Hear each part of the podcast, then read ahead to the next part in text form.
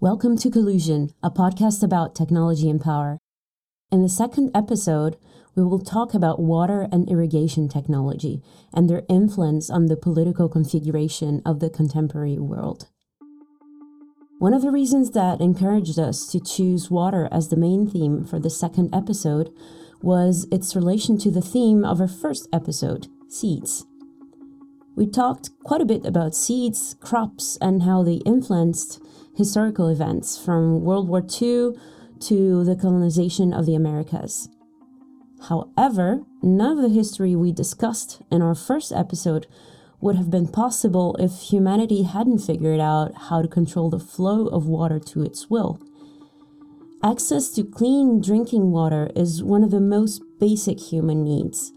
The development of irrigation technologies was essential for humans to settle and form more complex societies. So, today we will discuss how these technologies have influenced the political formation of several nations throughout history and how this influence is still very present today. The use of technology and infrastructure to control the flow of water is a useful starting point, not least because it continues to be controversial today. Throughout the colonies of the various European powers, water engineers used dams, ditches, and sluices to control the flow of water. They claimed that their approach to water management was more rational and efficient than existing indigenous approaches. In practice, however, outcomes were mixed. Some argue that irrigation works in India contributed to food insecurity by reorienting domestic agriculture towards overseas markets. In Egypt, large dams contributed to salination problems and created a dependency on agricultural chemicals because they prevented the Nile's annual inundation of surrounding land and silt deposition. The wider story of water technology and infrastructure in the colonies was often that ideas like rationality and efficiency disguised the political agendas involved. New waterways and canals were built to enhance communications and thus make colonies easier to control and defend. From a colonial perspective, irrigation was also useful because it encouraged nomadic people to become sedentary and thus easier to govern. It also helped draw them into wage labour and orientate agriculture towards overseas markets, thus making colonies more profitable. Beneath the immediate social and physical impact of new technologies and the medium term agendas of colonial powers, more fundamental processes link technology, environment, and colonialism. Many colonial scientists were curious about indigenous technologies some engineers admired them and argued that traditional practices were superior to ones which colonial powers wanted to introduce. More commonly, however, and particularly from the mid 18th century, Europeans took the view that their technologies was superior and that their society was superior as a result. Not only that, they believed they had an obligation to improve the world, and technology was central to this. So let's take a look now at an area whose use of water changed considerably thanks to technological interventions India under British rule. The extension and developments of irrigation were arguably the most transformative innovation that happened in colonial India. Development of an extensive canal network across the country naturally had a huge effect on agriculture and the lives of those who lived off the land. On the surface, this network of canals seems to be one of the most positive ways in which the British colonial regime contributed to the welfare of Indian people. But if there's anything I learned so far, these narratives are rarely as rosy as they seem, so let's dig a little further. Beginning in the 1880s, the British built a series of all season canals known as perennial canals. The flow of water was controlled by permanent low dams, known as weirs, built across the rivers. The argument for the canals was strong. It appeared to open up millions of acres of wasteland for new agricultural settlement. It was also one of the most obvious and visible interfaces between colonial presence and peasant society, and much more tangible than most. Peasants, for example, could stop spending so much time on manual well irrigation and use that time for increasing their productivity and output. It turns out, though, that the motivations of the British weren't quite so noble. Irrigation of land is naturally closely linked to agriculture, and this was key to British colonial policy. Before these transformations took place, many communities were focused on raising livestock, and they were known as pastoralists. They were nomadic, and so they were much harder for the British to keep track of. So, to counter this, the British decided that one of the key points for their colonial state would be to change these pastoralist communities into agricultural communities. This meant that they would be tied to their land and much easier to monitor and control. Giving them the means of cultivating and the means of irrigation was seen as the best way to establish this more stable peasantry. This was seen as a priority for British powers as it was linked closely to political stability. Another aim for building the new irrigation works was to increase colonial revenues and expand commercial production. Investment in canal irrigation consistently yielded an 8 to 10% return on investment up until 1945, so it was seen by the British government to be a successful and profitable intervention. Later on, famine factored into the discussion of revenue. After a disastrous famine in 1837 to 38, the British East India Company suffered a considerable loss of revenue after spending nearly 10 million rupees on relief works. Building up irrigation technologies to enable more people to get easy access to water was seen as a way to prevent future famines. So, how did all these canals actually get built? In order to dig the canals, manual labour was needed, and naturally, this came in the shape of poorer communities. This class of people were often dominated by privileged local elites, and they became indispensable both for the initial digging and for yearly obligations like canal maintenance and silt clearance. Being able to mobilise these communities was critical to maintaining the canals in working order. Though it was of key importance to state policy, it was achieved less by direct state control than by the state's ability to manipulate local elites. These local elites then, in turn, manipulated the communities of canal sharers or poorer communities that they had control over. As a result, this structure, centered around building those canals, then linked two already powerful communities more tightly together. This gives a good example of how canal building wasn't simply a matter of technical innovation, but it was actually strongly connected with the political structures in play at the time. We've discussed briefly the commercial reasons for setting up the canal network in terms of boosting agriculture, but the profit taken by the state wasn't just limited to the increased agricultural output. A canal water tax was charged to nearby populations, regardless of whether or not use was made of the canal in a particular year, or, somewhat incredibly, whether or not there was a reliable supply of water from the canal. Elizabeth Whitcombe argues that the expansion of canal irrigation led to the growth of more lucrative commercial crops at the expense of staple food crops. This meant that during drought induced scarcity, people did not have enough to eat, and their dependency on markets and moneylenders increased. Some less talked about effects of canals were observed in the Punjab, which is now an area of land split between modern day India and Pakistan. As per British policy, which we mentioned earlier, colonial water technologies such as weirs and dams were focused on providing constant irrigation for settled agriculture. None of them took into account already existing water technologies, however. And it turns out that it wasn't so much that this was because they couldn't coexist with traditional water harvesting systems, but more than that, they were aimed at actually eliminating the existing water systems. Prior to irrigation technologies brought by the British, traditional water harvesting techniques such as ahar pynes existed. These were traditional floodwater harvesting systems indigenous to South Bihar, which, up until the late 19th century, were the most important source of irrigation into the region. They consisted of catchment basins embanked on three sides. These were known as ahars, linked by pynes, artificial channels constructed to use river water in agricultural fields, and these were constructed of up to 20 kilometres in length.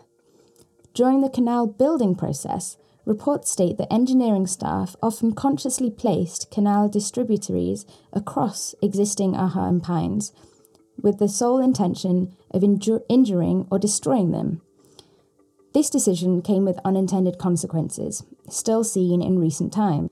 In 1949, a flood advisory committee investigating continuous floods in Bihar's Gaya district came to the conclusion that the fundamental reason for recurrence of floods was the destruction of the old irrigation system in the district. A report released by a Delhi based NGO called the Centre for Science and Environment in 1997, called Dying Wisdom, also outlines a historical claim that irrigation technologies had much more widespread and negative social impact on Indian society. The way that legislation around access to canals was laid out put a clear emphasis on the idea of commodifying land and instituting private property. These structures prioritized over previous social structures, such as community control. Other intended consequences came from transforming floodplains from being watered by season canals to sites for constant and consistent irrigation works. This transformation brought with it multiple assumptions about social rules, economic practices, and as a result, social and physical contexts were reordered. This combination of engineering science and control of society and nature, or attempted control, has been labelled by David Gilmartin as a creation of a colonial resource regime, and later discussed as colonial hydrology. The commonly heard and cited narrative of the canals providing irrigation to desolate wastelands also seems to have some holes in it. An essay by Indu Agnihotri outlines how colonial canal systems overran and eroded vibrant pastoral communities in the Punjab region. Although the land didn't support a settled population, as the British understood population to be, it provided vital resources to nomadic tribesmen but because of the way the colonial land rights system was established, these communities had no claim over this land. The lands were labelled as unclaimed lands, and this claim was supported by other colonial legislation around forestry and tribes, and it was claimed by the British as Crown waste. So the plan to settle pastoralist communities went ahead, the local population was tied to the land, making it easier for administrators to quantify and document the society in a way that made sense to them, giving them shares in village assets and individual property rights. A severe consequence of colonial irrigation technologies was around drainage. Seepage from canals raised the level of groundwater, rendering land unfit for cultivation, often accompanied by development of patches of salt, which prohibited the growth of crops. Though some stopgap procedures were attempted, like closing some canals for a certain period of time, they proved to be inadequate. This led to a major problem outbreaks of malaria. During 1925 to 1930, the British province of Punjab had the highest death rate in the whole subcontinent, with two thirds of all deaths being attributed to malaria and by the time of independence, 2 million acres, about one quarter of the total canal irrigated area in Punjab, was considered to be waterlogged. A more recent study from 2012 by Elizabeth Whitcombe analysed observations on geological and weather related events published by the Geological Survey of India in its annual report since the 1870s and tallied this with records maintained by district medical officers, sanitary commissioners, and registrars of births and deaths to analyse the link between disease, irrigation, and climate. She concluded that, and I quote, variations in the transmission, incidence, and prevalence of malaria were closely tied to the different environments of the Bengal and Indus basins and to the short sightedness of many irrigation and related engineering schemes. By the time colonial rule ended on the Indian subcontinent, its intervention in the sphere of irrigation had ended up establishing state monopoly over water resources and totally changing the way that agriculture and irrigation worked across India, with huge social consequences. Their aims of conquering nature ended up strengthening what some call technological paternalism. And, somewhat incredibly, the main narrative today around British efforts at establishing irrigation networks in India still remains one of benefits brought to the Indian people thanks to advances in Western technology. Unfortunately, India's history with irrigation technology and colonialism is not an exception. While researching for this episode, we came across many, many examples of this kind of technology being used as a domination strategy. Water grabbing, along with land grabbing, are considered by many scholars a new form of colonialism allowing powerful agents to eject native disenfranchised populations from certain areas. One example of this is the situation in Palestine. Most of the Jordan Valley's surface water supply comes from the Jordan River. While there have been plans to build canals that would distribute water between the dwellers of the valley, these plans never really came to be. Adding to that, Israel has been depleting the water supply from the river for decades, as well as redirecting it towards its own territories. As a consequence, the Palestinian population has dealt with severe water scarcity for decades. Israel also limits the development of wells in the West Bank, and since the war in 1967 has taken control over all major water resources in the region. This, unsurprisingly, is the result of a series of military actions and has helped Israel claim the most fertile chunk of that territory for itself. As a result of these actions, up to 800,000 Palestinians have fled into exile, and the development of the state of Palestine has been heavily hindered. In Brazil, the construction of the Belo Monte Dam, the fourth biggest in the world in the Amazon region, has affected the Kayapó, Arara, Juruna, Arauete, Xikrin, Assurini, and Paracanã peoples whose livelihoods depend on the Xingu River.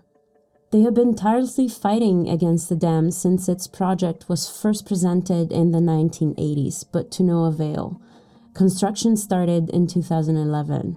As a result, some of these people have been displaced from their ancestral lands. The quality of the water in the Xingu River and biodiversity in the region have already been affected jeopardizing the primary food sources of local communities. There also may be uncontacted tribes in the affected area, which would be particularly vulnerable if displaced, as they are highly susceptible to most of our common diseases. The dam is part of a huge hydroelectric plant that will provide energy for the entire country and propel the development of the aluminum and metallurgic industries at what cost, though?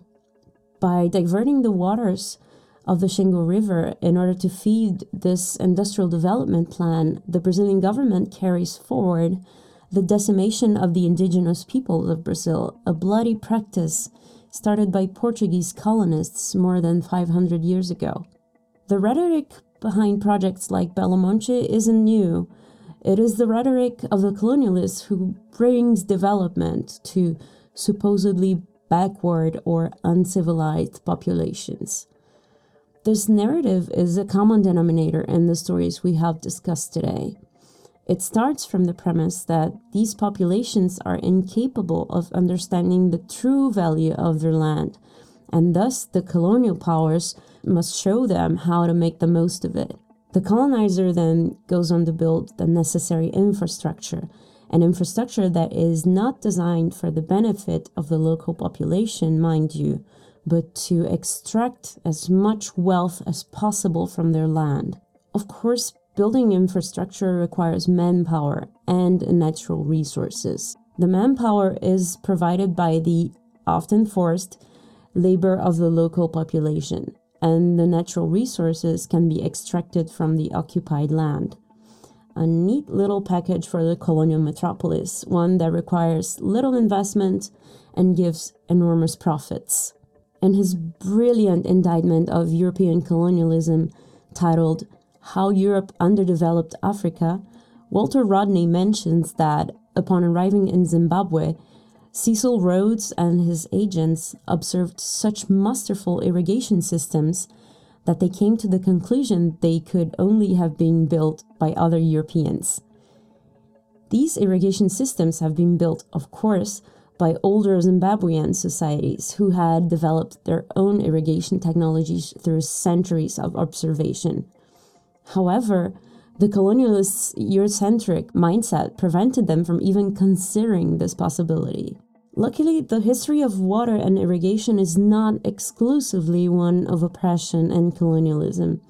There are examples throughout history that show how access to water and irrigation technology can empower communities and propel their growth.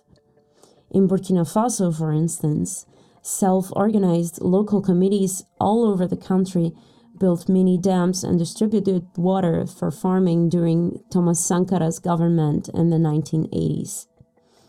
In Brazil, communities in the states of Minas Gerais have historically treated many illnesses with the famous mineral waters of São Lourenço or Caxambu, although that now is also changing. What really struck me as we researched for this episode was how much power derives from access to water and irrigation technologies. Access to clean drinking water is a subject that we do see popping up frequently, especially if coupled with a discussion on sustainability.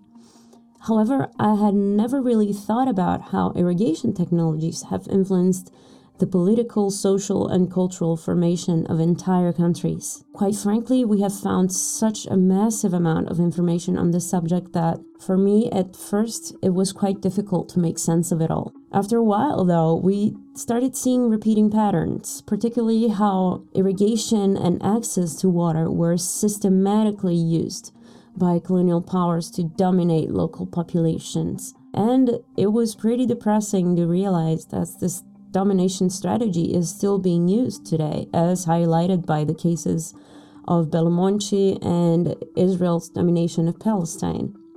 Right now, water is one of humanity's main concerns for the next decades. Many new technologies for facilitating access to clean drinking water and for crop irrigation are currently being developed. But after reading all of these stories, we can't help but wonder to whom will these technologies really serve? Thanks for listening to the second episode of Collusion, and until next time.